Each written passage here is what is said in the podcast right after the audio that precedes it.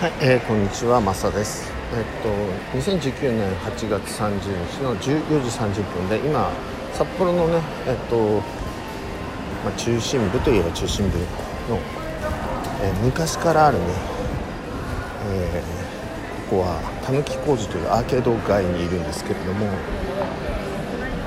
うんと、いつも僕がね、まあ、2011年からカラオケボックスに来るときはここのカラオケ館という金木工事4丁目っていうね、まあ、そこの前に、えー今いたんですけれども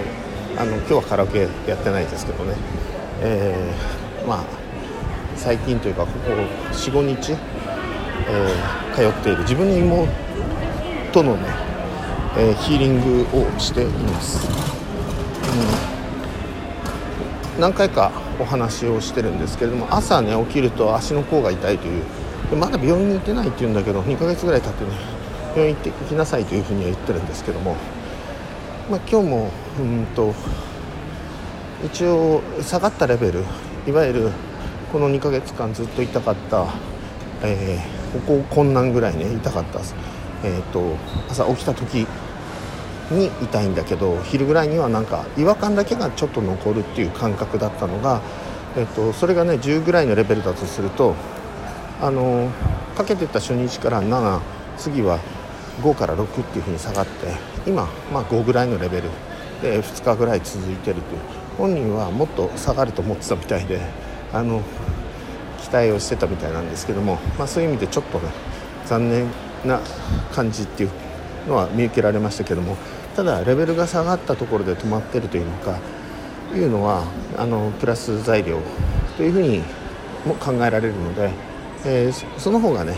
ささらにあの自分でもねあの治る方向に行ける引き止めるというのかまた元の状態に戻るっていうことがそのたかだかねまあ僕の妹なので僕52歳なんでね妹は50歳ですよね。で2ヶ月間たった2ヶ月間そういう状態だっただけれどもデフォルトをやっぱりその前の50年間というかね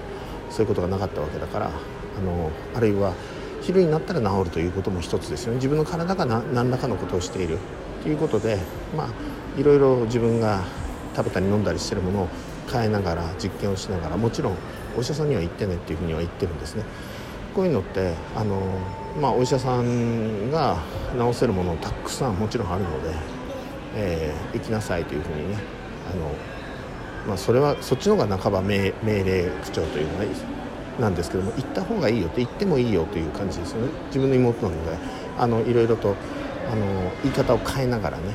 うん、その本人のその時々の状態で、うん、行くとすぐ治っちゃうかもねみたいな。でも体は治りたくないと思ってるかもしれないし無意識の部分でね。あの何らかのそのそれだけじゃなくて何らかのいろいろ症状が何かあったりとか何かのその体だけじゃなくてね世の中のものって原因が一つじゃないのであの地震の P 波と S 波であの説明で友別先生がよくねあの2010年ぐらいかな前後ぐらいになんかあの著書とかでいろいろねそういうお話をしてるのでそれも皆さんもあのぜひぜひあのそういう昔の著書みたいな